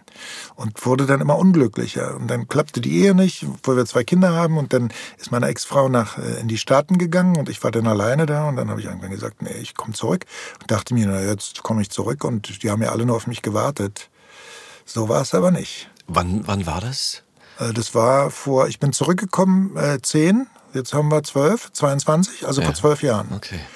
Und da habe ich gemerkt, dass meine ganzen Kontakte fernsehmäßig, die waren weg, weil es gab plötzlich überall neue äh, Casting-Leute. Und die alten Casting-Leute, denen war ich so, die, die haben gar nicht, das geht mir übrigens genauso, das ist gar kein Vorwurf jetzt. Das geht mir ganz genauso. Den war ich so in Erinnerung als der Rocker oder der, ja, diese Rollen, die ich halt früher oft gespielt habe. Und die haben gar nicht gecheckt, dass ich jetzt in einem Alter bin, so der, ja, der freundliche, nette Herr, den kann ich spielen, aber ich kann auch den Perversen spielen. Das, ist, es kommt darauf an, was man, was man mir gerade gibt. Und, und da kam dann erstmal gar nichts. Und dann habe ich so ein paar Filme gedreht für Studenten und dachte mir, naja, dann wirst du schon dadurch wieder Aufmerksamkeit erlangen. Ja, ich habe äh, zwei, dreimal in, in Hollywood, in, in New York bei Festivals Best Actor für, für einen Film, der hieß Not Worth a Bullet. Den haben wir auf Englisch gedreht. Da habe ich zwei, drei Preise gewonnen. Best Actor, Best Supporting Actor für einen anderen Film, wofür ich kein Geld bekommen habe. Das war eine tolle Erfahrung. Aber ich dachte immer, jetzt muss da auch was hier passieren. Da ist gar nichts passiert. Ist nichts passiert. Ich war vergessen und bin es eigentlich immer noch. Und dann habe ich selbst versucht, zwei Filme zu produzieren. Einer, der mit einem sehr bekannten mexikanischen Regisseur, aber der ist auch nicht, es war leider nicht so sehr erfolgreich obwohl wir da in Mexiko waren, im Festival eingeladen und bla bla bla. Dann hier in Deutschland ein, der ist bis heute nicht rausgekommen, als Co-Produzent, mhm. glücklich. Aber das die, mit kleinem Budget. Aber das macht ja nichts. Kleines Budget bedeutet ja, die Leute sind alle wie auf Droge. Das macht ja Spaß. Das ist ja aber das war mir dann nicht gegeben, da einen Erfolg zu, zu haben. Und dann habe ich irgendwann gesagt, naja, dann, äh, dann geht es eben irgendwie anders weiter. Muss schon, wird schon weitergehen. Ist auch immer weiter gegangen. Und ich hatte auch immer irgendwelche Schutzengel, die auf mich aufgepasst haben. Es ist so. Und ähm, die haben auch gerade letztens wieder auf mich aufgepasst. Und jetzt sage ich mir, naja, also ich muss sagen, diese ganze Ukraine-Geschichte, die macht mir Angst. Mhm. Das, äh, äh im, Moment bin ich in so in meinem, an einem Punkt in meinem Leben angelangt, wo ich sage, äh, was machen wir hier eigentlich? Mhm. Wenn es mal, das geht ja, das kann sich ganz schnell drehen. Also wenn ich das jeden Tag, ich gucke manchmal drei, vier Tage keine, keine News, weil ich kann das nicht mehr sehen. Ich wollte dich gerade fragen, wie viel, wie viel guckst du davon? Naja, eigentlich ganz viel. Und dann mache ich mal eine Pause von drei, vier Tagen, weil ich sage, ich kann das nicht mehr sehen. Mich macht es so fertig. Und dann kommt wirklich dazu auch so ein, so ein Selbsterhaltungstrieb, wo ich mir sage, na, was machst du denn, wenn es hier mal losgeht? Dann musst du ja sehen, dass du wegkommst. Dumm, ja. Ja, es ist ja noch gar nicht so lange her. Irgendwie äh, sind ja noch keine 100 Jahre, dass wir das irgendwie schon mal hatten. Ich meine, um Gottes Willen, ich hoffe natürlich nicht, dass es irgendwie in der nächsten Zeit so weit kommt. Ähm, aber irgendwie geht's ja immer weiter mit Auseinandersetzungen. Und Daniele Ganser, ein, ein Politologe, ein Autor, den ich sehr schätze, sagte mal, sagte so schön, wir haben auf dieser Welt ein, ein Problem mit Gewalt, offensichtlich. Ähm, aber man sollte halt, gerade wenn einen das so sehr belastet, wirklich ein Auge darauf haben, wie viel medialen Input man konsumiert. Weil jeder Mensch hat einen anderen, eine andere Menge oder verkraftet eine andere Menge von äh, Informationen und gerade wenn es so belastende Informationen sind und wir hatten ja, wir haben ja nur alle zwei anstrengende Jahre hinter uns, würde ich sagen, Kann man dank, sagen. dank dieser, ähm, dieses Virus. Ähm, und jetzt kommt auch noch das obendrauf. Das ist nicht zu unterschätzen. Das ist für viele Menschen wirklich sehr anstrengend. Auch wenn man natürlich sagt, ja, für euch ist das anstrengend, aber alle, die halt wirklich direkt betroffen sind, für die ist das anstrengend. Ja, das stimmt, es geht immer schlimmer und dennoch hat man natürlich eine sehr subjektive Sicht auf die Dinge und äh, da muss man Acht auf sich geben, dass man sich da nicht fertig macht und dass man, ich glaube, das machst du genau richtig, wenn du sagst, ich nehme mich dann noch mal drei Tage raus, mach das ja. Handy aus, mach den Fernseher nicht an, gehe spazieren, gehe in den Wald, genau. gucke mir andere Sachen an, genau. die mich beflügeln, die schön sind, um eben wieder Kraft zu tanken. Ja, ja sonst wirst du ja irre. Du wirst ja, du wirst, ja. Ja. Absolut. Ähm, was ich mich noch gefragt habe, was hast denn du gemacht die 14 Jahre in Venezuela? Hast du, du in Costa Rica? Nee, äh, Entschuldigung, hab, Costa Rica. Ich habe zwei Kinder produziert. Ja. Aber ich meine, ich meine beruflich. Also hast naja. du irgendwie Fuß fassen können da? Oder nee, das, äh, Costa Rica ist kein Filmland. Ich habe zwar ja. auch zwei Filme dort gedreht, zwei ja. amerikanische, aber auch so Low-Budget-Produktionen. Also keiner. Costa Rica ist kein Filmland im Gegensatz zu äh, Kolumbien zum Beispiel. Mhm. Aber ich habe sogar einen Film auf Spanisch gedreht, was sehr schwer war. Aber äh, irgendwann konnte ich es dann natürlich ganz gut. Aber das ist schon schwer. In einer anderen Sprache zu drehen, ist, das hat schon was ganz Besonderes. Mhm. Ich habe da Häuser gebaut und habe die dann eingerichtet. Ich, ich habe da ein großes Talent und habe die an Amerikaner verkauft, die viel Geld hatten, aber keine Fantasie, die dann immer kamen und sagen, ach, ist ja toll, das sieht ja toll aus. Und dann habe ich das ganz gut mit Gewinn verkauft und konnte davon die über zehn Jahre, 12, 13, 14, fast 14 Jahre da ganz gut von leben. Ist ja verrückt. Und habe mir, ja war es zu der Zeit nicht möglich, dass man zum Beispiel Synchronbücher schreibt und die dann halt Nee, das ging, das habe ich, als ich in Israel eine Fernsehserie gedreht habe, da hatte ich aber noch so, so ein Gerät mir bauen lassen. Jetzt wäre das möglich. Bücher kannst du überall auf der Welt schreiben. Ja. Damals war das noch nicht so, äh, nee. Aber jetzt habe ich keine Lust mehr, Bücher zu schreiben. weißt du, was ich meine? Es ist mir einfach zu einsam, der Job. Und Ja. jetzt sage ich mir, nö, also dann mache ich etwas anderes. Ich habe das Glück, dass ich mir, äh, äh, wann war das, 2003 oder so, habe ich mir in Costa Rica ganz gutes Stück Land gekauft. Und wo jeder zu mir sagt, wie kannst du denn deine ganzen Ersparnisse da investieren? Und ich habe das gemacht. Und jetzt äh, denke ich, werde ich davon part langsam partizipieren. Nicht nur ich, sondern auch meine Kinder. Also das ist jetzt auch so ein Zehn-Jahres-Plan. Wie lange ich da noch dabei bin, das weiß ich nicht. Ich hoffe noch, dass ich es noch erlebe. Hoffentlich 30. Ja, ich hoffe. Und dann, äh, ja, wir wollen da ich, eine Organisation aufbauen. Das, wir haben uns jetzt entschlossen, dass ich wollte das ganze Ding erst als Ganzes verkaufen. Dann sage ich mir, nö, das macht ja richtig, das macht ja richtig Spaß. Also ein Haus zu bauen ist eigentlich ähnlich wie, ein- wie, ein- wie, ein- wie ein Film zu produzieren, könnte ich mir vorstellen. Du, du gibst sehr viel von dir rein. Und da, das ist so, als wenn du ein Kind gebärst. Das ist wirklich toll. Es macht so viel Spaß. Und ja, äh, das äh, werde ich jetzt mit meinen Kindern zusammen, habe ich mir vorgenommen. Das ist ein ganz langwieriger Prozess, weil du musst, du brauchst so viel Genehmigung und so viel, es gibt so viele Rückschläge auch, ja. Aber ich kann jetzt mit meiner Ex-Frau wieder sehr gut, die Emotionen sind raus, wir können geschäftlich gut miteinander. Und die, dadurch, dass sie Amerikanerin geworden ist, hat die auch einen ganz anderen Blick auf die Welt, weil sie lebt in Los Angeles und sagt, du, ich kann doch immer da mal reinfliegen, es ist doch nicht so weit, als wenn du da kommst, weil es ist ja auch anstrengend, diese Flüge da runter, das sind ja immer, da bist du ja zwölf Stunden Flug. Und ähm, ja, wir wollen das machen, so ein nachhaltiges Ding, wo man also auch wirklich die Blumen und die Flora, die da wächst in den Dschungeln, die gibt's ja da überall gar nicht mehr. Die wollen wir rausziehen wieder, die kannst du kaufen und wieder in die Urbanisation reinstecken und hoffen, dass wir dann da so einen grünen Siegel kriegen. Wir werden da, da wo ich bin, die Ersten. Und sowas dauert lange. Und dann, äh, ja, dann, wenn du dir die Hände wäschst, geht das Wasser runter in den Tank, der das Wasser nimmt, wenn du auf die Toilette gehst. Und das wird nochmal gefiltert und das wird dann für die Blumen und für die ganzen grünen Anlagen. Das ist am Anfang viel teurer, aber das ist so nachhaltig, dass die Leute, und das ist auch im Moment angesagt, die Leute achten auf sowas, dass es, äh, wenn du auf lange Zeit denkst, dann kommt es wieder zehnfach zurück. Und das ist dann so die Zukunft meiner Kinder. Also so sehe ich das. Und ich hoffe, dass ich das durchhalte, die Rückschläge, weil da gibt's Rückschläge, durchhalte und äh, hier natürlich auch weiter arbeite. Also ich gehe jetzt nicht ganz weg, aber ich werde drei, vier Mal im Jahr da runterfliegen und immer mal zwei, drei Wochen gucken, obwohl, ob dass die alles richtig machen. Und ich hoffe, dass ich da noch lange dabei sein kann. Das würde mich also sehr stolz machen. Und mal gucken. Mal Was gucken. eine geile Idee. Ja, finde ich auch.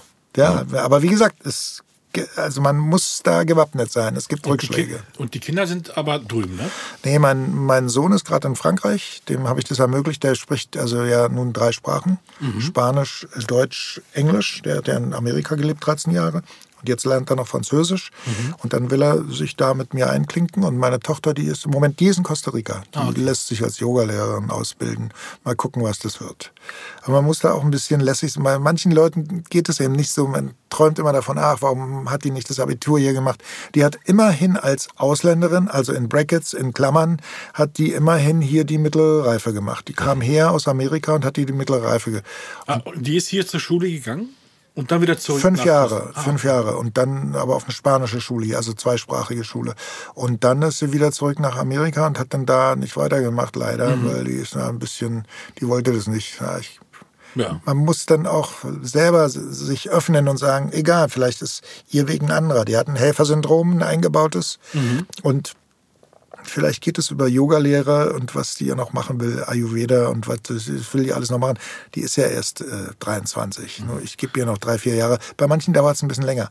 Bei meiner Ex-Frau, ich habe die ja kennengelernt, als sie sehr jung war, hat es auch sehr lange gedauert und jetzt ist die richtig tough, also toll. Das ist ganz, ganz toll. Was macht, was macht sie? Also gerade wenn sie nach alle Ecke Die macht? Finanzierung für Häuser und für Immobilien. okay. Und so. Okay. Aber das musste ja erstmal, das ist ja so, also ich kann das nicht. Ja. Zum Beispiel unsere deutsche Amtssprache, die kann ich nicht lesen. Ich weiß ja nicht, was die mir da erzählen wollen. Und das musste die ja lernen. Das ist ja nicht nur, dass du Englisch lernst. Du musst ja diese, dieses Amtsenglisch, Dieses Vokabular. Vokabular die- dieser Hypotheken und so weiter. Mhm. Und das hat die sich voll reingezogen. Das hat die voll drauf. Und äh, ja, Das ist, ich meine, es ist ja auch bei uns Schauspielern oftmals so, dass wir eben diesen Beruf deswegen haben, weil unsere Stärken halt in diesem Bereich liegen. Und halt nicht in anderen Bereichen. Manch jemand, der, der kann vielleicht nicht vor der Kamera oder vor dem Mikro bestehen, aber dafür äh, liest der eben dieses Vokabular wie, äh, weiß ich nicht, wie, wie eine Mickey Maus. So, Ja, zack, ja, zack, zack, und macht dann hier bub, bub, bub, bub, bub und ist damit halt super erfolgreich. Insofern, äh, ja, wie du halt sagst, ne, wer weiß, wie sich äh, die Kinder oder die Menschen entwickeln. Jeder hat also seinen eigenen, seinen eigenen Weg, sein Aber eigenes Ding. bei, selbst bei uns, wir sind doch auch Spezialisten. Zum Beispiel, ich habe noch nie, und ich, ich sage das jetzt nicht, nicht, dass sich alle auf mich stürzen und sagen, ja, mach doch mal. Ich will das gar nicht. Ich habe noch nie ein Hörbuch gelesen, weil ich kann das gar nicht. Wenn du mir ein Buch hinlegst mit 400 Seiten und ich müsste das jetzt lesen, ich würde verrückt werden. Ich würde mich dann vorbereiten, das würde mich so nervös machen, da sage ich mir, das muss ich alles gar nicht mehr machen. Ich kann andere Sachen gut, aber ein Hörbuch lesen kann Dietmar Wunder gut, kann Charles Rettinghaus gut. Dann sollen die das doch weitermachen. Da muss ich mich doch nicht in Konkurrenz mit denen. Äh, äh, warum? Ich kann andere Sachen gut. Die können die vielleicht nicht so gut. Weißt du, was ich meine? Und deswegen habe ich da meinen großen Respekt vor dem. Aber ich, ich lasse es gleich mal bleiben. das, wir, wir hatten das Thema, glaube ich, auch schon. Ich weiß nicht mehr, mit welchem Kollegen das war, aber egal wie. Ich sag dir, ich, ich würde auch, glaube ich, mein, die ganze Zeit, also du wirst ja bezahlt für die Zeit, die du dort sitzt und, äh, und dieses Hörbuch einliest. Äh, dafür kriegst du ja das Geld. Aber die Zeit, die ich zu Hause sitzen müsste, um mir meine Notizen zu machen, um die verschiedenen ja. Rollen mit anderen Farben anzustreichen, damit ich vorher weiß, äh, ob das jetzt die Frau ist und die, die schnell redet, oder ob das jetzt der Typ ist, der irgendwie, was weiß ich, ein bisschen, ein bisschen Genau. langsamer ist oder so. Das muss ich mir, das weiß ich, das, das, muss ich mir anmalen, das muss ich visuell greifen können. Und diese Zeit, das bezahlt dir ja keine Sau. Oder ich würde arm, ich würde arm werden, glaube ich, wenn ich, So sehe ich das wenn auch. ich das, das Wenn du, machen dich, würde. du, du, willst, du bist der Perfektionist, genauso wie ich. Du, willst dich ja, du- du musst und willst dich vorbereiten. Und das, das ist dann gar nicht, das, das, das, was du schon sagst, das würde mich... Und dann noch der Druck, dass ich sage, Mann, die machen das so toll, weil die machen das ja, es gibt ja ein paar von unseren Kollegen, die machen es ja so toll. Und dann sollen die das schön weitermachen. Ja, li- Grüße gehen raus an David Nathan und Simon Jäger. Ja, absolut. Absolut. Das sind ja die Kings. Viele, Absolut. viele andere Kollegen natürlich auch, aber die beiden kommen mir natürlich sofort in den Sinn. Ja. Ähm, deine, deine Liebe und, und, und Leidenschaft oder deine, dein, und auch natürlich dein Talent und deine Zeit äh, fürs, fürs Synchron. Du meintest vorhin, das fing schon sehr früh an bei dir. Neben, der, neben dem Theaterspielen? Naja, ich hatte das Glück, ich habe äh, viel im, im, im Studio gesessen bei Rainer Brandt Mhm. und, oder, bei Brunnemann damals. Aber Brunnemann war Weil? Weil? Also wie kam na, das? Na, weil, weil die mich für irgendwelche Rollen geholt haben. Okay. Ich bin einfach noch ein bisschen sitzen geblieben, weil es immer so lustig war. Kam der, kam der Kontakt durch die Eltern zustande bei Nee, dir? das Oder hatte mit meinen Eltern Also, nichts zu tun. Bist du selber hingegangen? hast, würde gerne mal nee, äh, irgendwie, das weiß ich gar nicht mehr, wie der Kontakt zustande kam. Irgendwie war ich dann da plötzlich da. Das hat mit meinen Eltern nichts zu tun. Im Gegenteil, ich habe meine, meine Eltern, also meinen Vater dann ins Synchron reingebracht. Ach was. Der hat da, mein Vater war ein reiner Theaterschauspieler und hat dann allerdings beim Fernsehen, er hat immer den Assistenten gespielt im Tatort, im Berliner Tatort. Von Drache, von, da gab es ja drei, vier verschiedene Tatortkommissare, da war er 15 oder 20 Jahre der Assistent. Ja. Aber die Liebe zum Synchron kam, ja, das, das war Rainer Brandt. Den habe ich bewundert über alles. Brunnemann fand ich auch toll, aber Brunnemann war so ein bisschen bösartig. Der konnte komisch werden. Rainer war nie bösartig. Der hat nur Sprüche gemacht und äh, um sich selber auch äh, gute Laune zu machen. Und das war bei dem, das war, äh, ich fand das toll. Ich fand es einfach toll, wie der gearbeitet hat.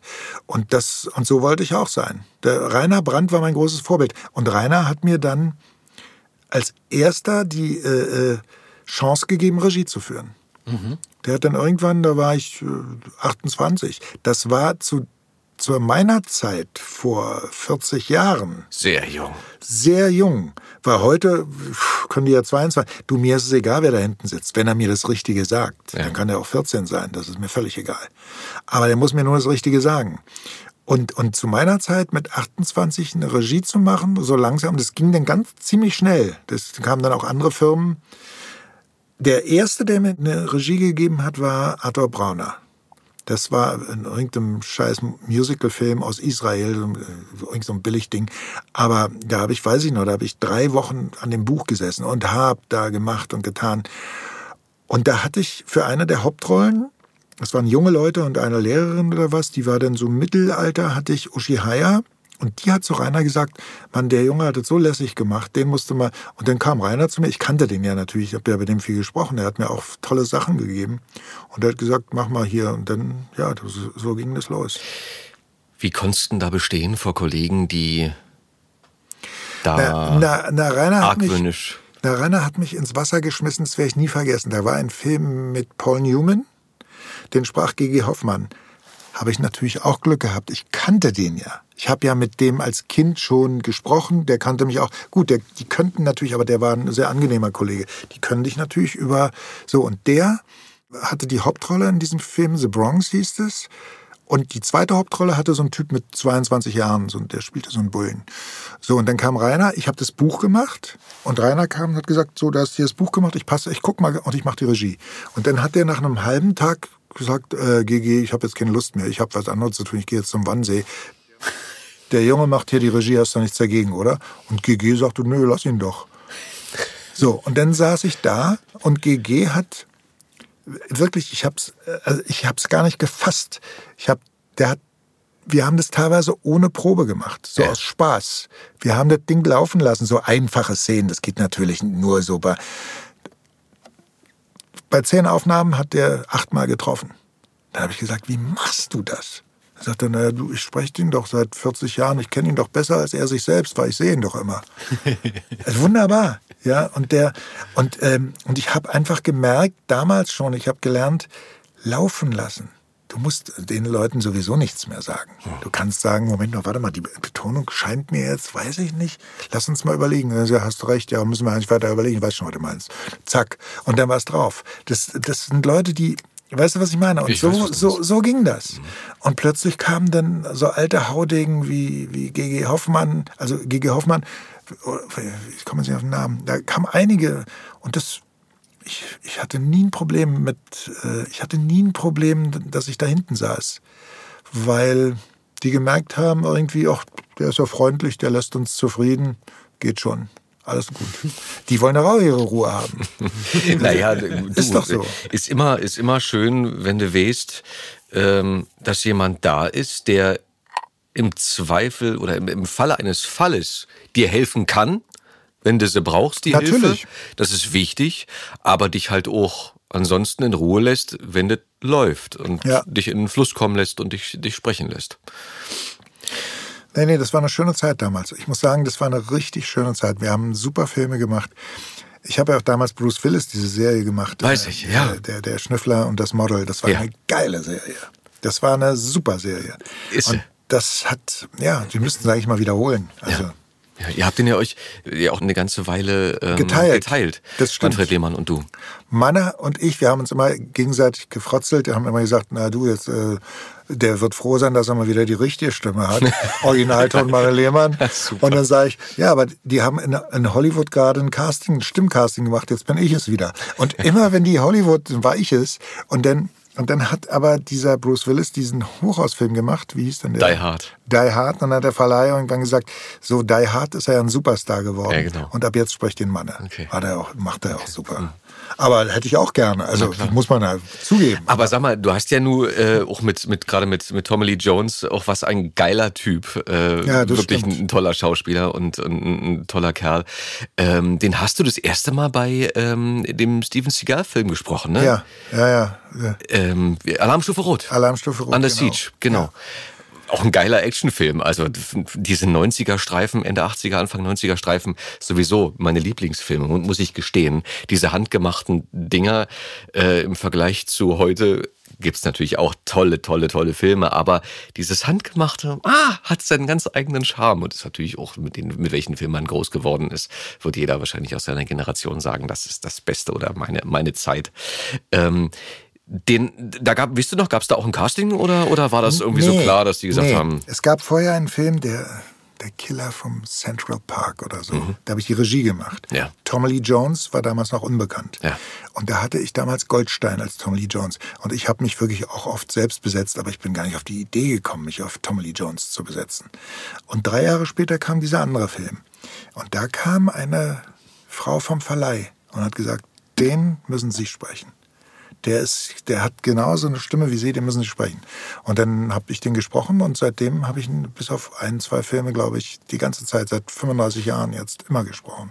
Wie gehst du damit um, wenn, ähm, wenn das jemand anders spricht? Wie, wie, wie ist das? Na, das ist jetzt in den letzten Jahren nie passiert. Also in, seit 20 Jahren ist das nicht passiert. Na, das würde mich schon, das, das, das würde mich ärgern. Aber du, das ist halt so, das, das Gewerbe wird ja, was das betrifft, komisch. Also Disney oder so, die wollen das nicht mehr bezahlen bei manchen Leuten. Ich weiß nicht, wo das hingeht. Ich weiß es nicht. Wir werden es sehen. Du, wenn es denn so ist, dann ist es so. Aber es wäre schade, weil ich glaube, wir haben uns ja alle, also ich glaube, es geht jedem so, jeder, der deutsches deutsche Fassungen äh, von Filmen guckt, der gewöhnt sich an Stimmen. Natürlich. So, du verknüpfst ja eine Stimme mit einem Gesicht. Und wenn das auf einmal anders ist, das ist immer unangenehm. Natürlich. Ich habe Tommy Danneberg ist doch so krank geworden. Ich weiß Und, ja. äh, Thomas das- Danneberg, für alle, die Genau. den Namen nicht kennen, die Stimme von Arnold Schwarzenegger, von Sylvester Stallone, genau. Dennis Quaid, etc. Und John, John Travolta. Und John Travolta. Und, dann hat er zu mir gesagt, vor sechs oder sieben Jahren, sagt er, du, ich kann nicht mehr, ich will das nicht mehr. Du musst den John Travolta machen, du liegst da gut drauf. Und seitdem spreche ich John Travolta. Aber leider macht John Travolta nur noch Scheißfilme. Das ist leider immer, der, könnte andauernd jedes Jahr die goldene Himbeere bekommen. Aber auch das kann sich ja ändern. Es hat sich ja bei, gerade bei dem schon mal geändert, Ja. als Tarantino kam. Also das kann sich alles noch mal ändern, es kann sich alles noch mal drehen. Es kann sich natürlich auch so drehen, ist alles Schicksal wie jetzt mit dem Bruce Willis. Das ist ja furchtbar. Ja, Ja, ja. das Der ist ja arme ganz furchtbar, der arme Kerl. Also, so ein Superstar, so Ja. hoch. ja, Äh, Ronald, du hattest gerade eben gesagt, es war eine schöne Zeit. Rainer Brandt oder Rainer so. Brandt und Ja. so. Ähm, was genau meinst du damit, es war eine schöne Zeit? Äh, in Bezug auf was? Also wenn man, wenn man das Glück hatte, bei Rainer Brandt besetzt zu werden, dann wusste man, man, der hatte schon einen bestimmten Anspruch, der hat sich ja was dabei gedacht, aber du hast immer Spaß gehabt. Der hat immer Spaß gemacht. Und damals waren ja noch alle im Atelier. Das Atelier war ja voll. War die Menge und zwischendurch musstest du warten und das Atelier war voll. Und Rainer hat immer seine Sprüche gemacht und wir haben teilweise da also minutenlang äh, geweint vor Lachen. Das fällt ja und, und nie, äh, der hat die Leute nie bösartig vorgeführt. Also der hat jeden, jeder war mal dran, aber auf so liebenswerte Art und Weise. Und das hat einfach Spaß gemacht. Und da habe ich mi- mir auch viele Sachen abgeguckt, weil ich mir gesagt habe, wenn ich mal Regie mache oder so, dann will ich zumindest gute Laune verbreiten. Ja. So viel Lachen ist einfach nicht mehr angesagt, weil da ist ja keiner, wenn nur noch einer vom Mikro sitzt, was willst du denn da für einen Spruch machen? Man, man ist halt maximal zu viert im Ja, Atelier. und du brauchst ja, um einen guten Gag zu landen, brauchst du ja ein bisschen Publikum. Ja. Und das hatten wir früher auch. Und das war, also bei dem zu arbeiten, das war super. Und das war wirklich viel, viel, das war viel, viel Spaß. Hast du mal äh, Comedy gemacht? Nee, als Schauspieler meinst du jetzt? Genau. Nee. Mal überlegt, Stand-up-Comedy für dich? Nee, oder so? das habe ich nie, mir nie überlegt, weil das ging so an mir vorbei. Das Einzige, wenn du so willst, Stand-up-Comedy war diese Werbung für, für Mediamarkt Ja. damals. Das war ja eine Art von, weil da musstest du ja innerhalb von 30 Sekunden auf den Punkt, also auf 30 Sekunden. Die haben mir gesagt, wie machst du das? Weil du musstest du schon auf, wenn 30 Sekunden angefragt waren, musstest du schon bei 29 landen. Eine Sekunde kannst du immer noch so, weil mehr ist die, die zahlen ja das, die zahlen ja die Zeit. Und ich habe immer ein gutes Gefühl für Timing gehabt. Das lernst du natürlich auch beim Synchron wieder. Und das lernst du auch. Musiker tun sich ja auch beim Synchron leichter als äh, äh, normale Menschen, weil die Ein gutes ein Rhythmusgefühl gutes haben. Rhythmusgefühl haben. Das gehört ja dazu, ja. Und das war, wenn du so willst, meine Art äh, Stand-up-Comedy, ja. Die waren ja teilweise, die waren ja sehr witzig, die, die, die Spots damals. Das ist jetzt 20 Jahre her. 20 Jahre. Mhm. Meine Aber Güte, stimmt. wo, wo, wo ist die Zeit geblieben? Ja. Unfassbar. Unfassbar. Mann, da war ich 18. Ja. Boah. Ich kann es auch nicht glauben. Ich kann es nicht glauben, ja. Ich weiß noch, wie ich mit meinen Kindern, die waren ganz klein, vom Fernseher saßen und haben immer so ein Spiel gespielt. Wer er mich sieht, weil die Dinger liefen ja hoch und runter. D- der Nur, schreit. in, auf jedem Sender. Ja, ja. Da Das hat war- man, das war ja auch die Zeit, wo, ähm, glaube ich, wo es gerade mit den, mit den Pegeln auch, wo sie angefangen haben, wirklich die Werbung so laut zu machen auf einmal und das war ja immer wahnsinnig präsent. So, und ich sehe dich vor mir mit dem Cowboy-Hut auf, ja. ich, als Texaner. Ich sehe dich vor mir. Die Kampagne, die war, die war so einschlägig. Äh, Aber jetzt kommt die Geschichte. Die Kampagne war erfolgreich Ja. und dann haben die weitergemacht mit Die Mutter aller Schnäppchen. Danach, das war dann zu zweit, Mutter und Sohn. Und dann war Schluss. Weiß ich nicht mehr. Habe ich vergessen. Naja, äh, also ich sag's ja jetzt. Und dann war Schluss.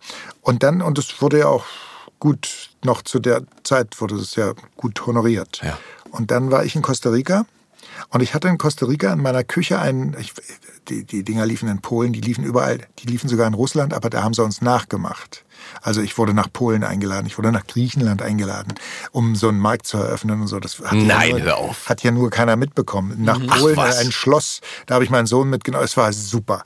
So und dann. Und äh, dann mit, mit so mit Band und Band durchschneiden oder oder ja, sowas. Also Irgendwie, da wurde irgendwas eröffnet, ein Supermarkt, ein Band durchschneiden oder irgendwie. Und, und du in der Rolle. und ich in der Rolle mit dem, ja. Und komischerweise die Polen und die Ungarn, da, ich weiß nicht mehr, in irgendwelchen Ländern war ich äußerst beliebt. Ja. Und ein Plakat, ein polnisches Plakat hängen in meinem Haus in Costa Rica, in der Küche. Ja. Und das war der 10. August, ich hatte Geburtstag. Und es war die Zeit, wo, das, wo, wo wir Weltmeister wurden. Ja, also wo, wo die Weltmeisterschaft war.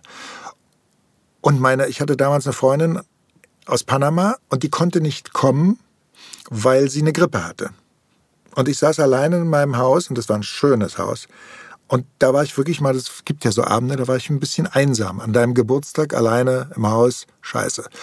Und ich habe so mit meinem eigenen Plakat angestoßen und dachte mir, Mensch, Mediamarkt könnte eigentlich nochmal anrufen. Das würde mir jetzt gut tun. Und was soll ich dir sagen, als wenn mich die Götter gehört haben. Sechs Wochen später riefen die an und sagen, hören Sie mal, Herr Nitschke, äh, die erfolgreichsten drei äh, Komödianten, die wir hatten, waren Harald Juntke, Sie und dann hatten die so einen, so einen Anwalt und dann war das der Pocher, der nach mir war. Aber das war eine ganz andere Klientel. Der hatte ganz andere Leute angesprochen. Jedenfalls haben die gesagt, der Anwalt, den haben wir noch, Harald ist tot. Der Anwalt und Sie und Pocher nochmal ein Jahr jetzt zur Weltmeisterschaft. Es ging immer so ein, sechs Monate. Nochmal einen Vertrag bekommen. Na, könnt ihr euch gar nicht vorstellen. Ich habe mich gefreut wie Bolle. Ich dachte mir, die, Götter haben mich erhört. Das Ja. war wirklich so. An Herrlich. einsamen Geburtstag. Und dann bin ich wieder, dann haben wir das gedreht in Österreich wieder. Und dann kamen die Dinger zur Weltmeisterschaft raus und dann waren wir drei immer zusammen. Das war, ja, das war Mediamarkt damals. Weißt du noch, wer Regie gemacht hat bei den Spots?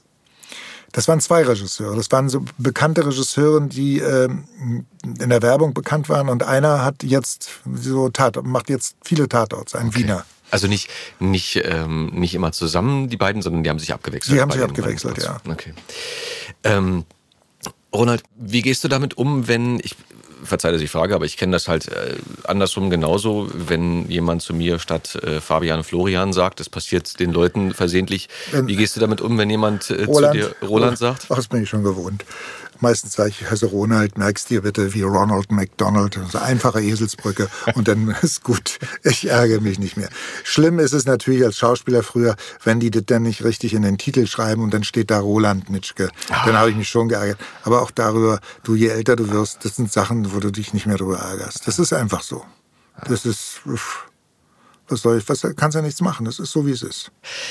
Würdest du dich, ich meine, ihr könnt, doch, ihr könnt, ihr könnt Roland sehen, wenn ihr auf Instagram guckt. Wir haben ein Foto zusammen hochgeladen ähm, zu der Folge, beziehungsweise, nein, ihr seht es ja auch auf dem Cover, ne, mittlerweile. Wir haben ja unser Folgencover. Du hast den Roland gesagt. Ja, Was habe ich gemacht? Roland gesagt. Ich, ich dachte, das, war ein, ich dachte, das war ein Gag, aber Ja. du hast den Roland gesagt. Weil ich, das ist, das ist wie wenn du in der Gasse stehst und, und du hast, und du hast deinen Text Ja, ja. und, äh, und äh, jemand sagt dir, sag nicht, sag nicht, sag nicht das, sag nicht das, sag nicht das. Genau. Und dann sagt er zum dann- Schluss, sag nicht das, nochmal dreht's noch einmal um und du gehst draußen und du sagst natürlich genau das Falsche.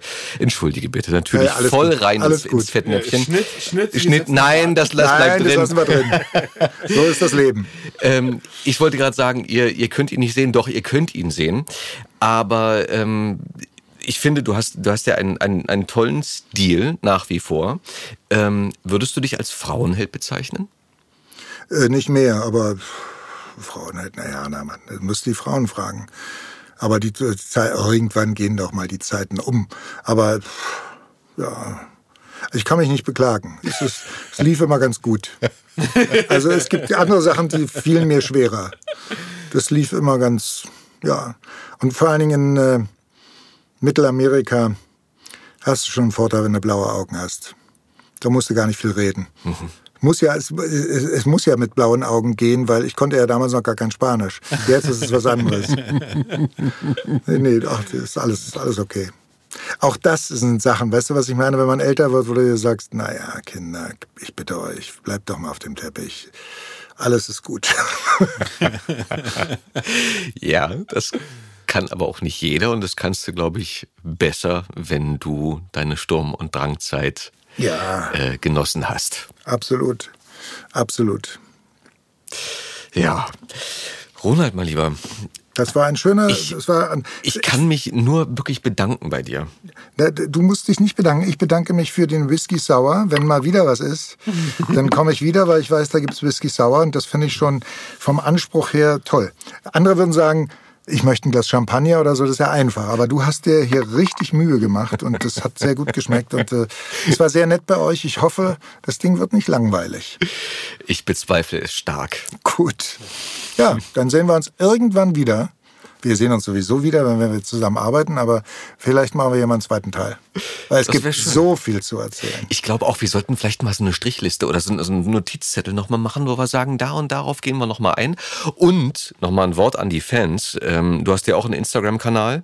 Ne? Ja, aber ich bediene den ja leider nicht, ja. weil ich da, ich bin da leider sehr. Okay. Und ich schicke ja auch zu äh, Facebook nur noch Katzenbilder, weil ich mir sage, die ganzen Leute, die immer irgendwas schicken, was so wichtig ist und sich wichtig damit machen, indem sie mit irgendwelchen, das will ich alles nicht mehr. Ich schicke dann lieber Bilder von meinen Katzen. Gut, aber du hast teilweise trotzdem ähm, tolle Sachen, Ausschnitte von dir und so ja, gezeigt, äh, ja. von von Drehgeschichten, mal von, wieder, von Filmen. Sollte es mal wieder. Das ich, also mich hat sehr interessiert. Ich glaube, das interessiert viele andere auch.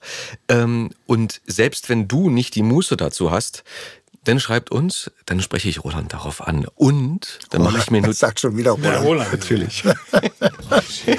dann mach, nee, gerne, gerne, gerne. Ich habe nicht mehr die Muße denn, dazu. Denn, denn, äh, dann schreibt uns an und äh, dann kommt das auf den Notizzettel für die nächste Episode. Genau, so machen wir das. Und Gute wenn, Idee. Wenn Ronald. Ja.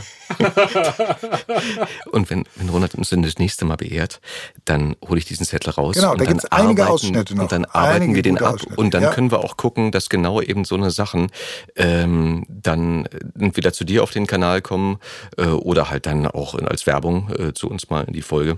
Sehr gerne. Ähm, Sehr ich gerne. glaube, da gibt's eine Menge, Menge wirklich cooler Sachen, Ja, die, gibt's. die Gibt's. dir und uns und auch den Fans, deinen Fans viel, viel Freude machen werden. Ja, so machen wir das. Ja, gut. gut. mein Lieber, ich bedanke mich bei euch und wünsche euch noch einen schönen Abend. Bleibt gesund und äh, lasst uns hoffen, dass der Krieg bald zu Ende geht. Absolut. Dieser Scheißkrieg. Absolut, da sagst du was, Ronald. Danke, dass du da warst. Danke, danke, danke. Auf bald. Auf bald. Hasta luego. Äh, Hasta Ciao. luego. Ciao. Das war Die Stimme dahinter. Die Stimme dahinter. Moderiert von Fabian Oskar Wien. Produziert von Effendi Audio Solutions.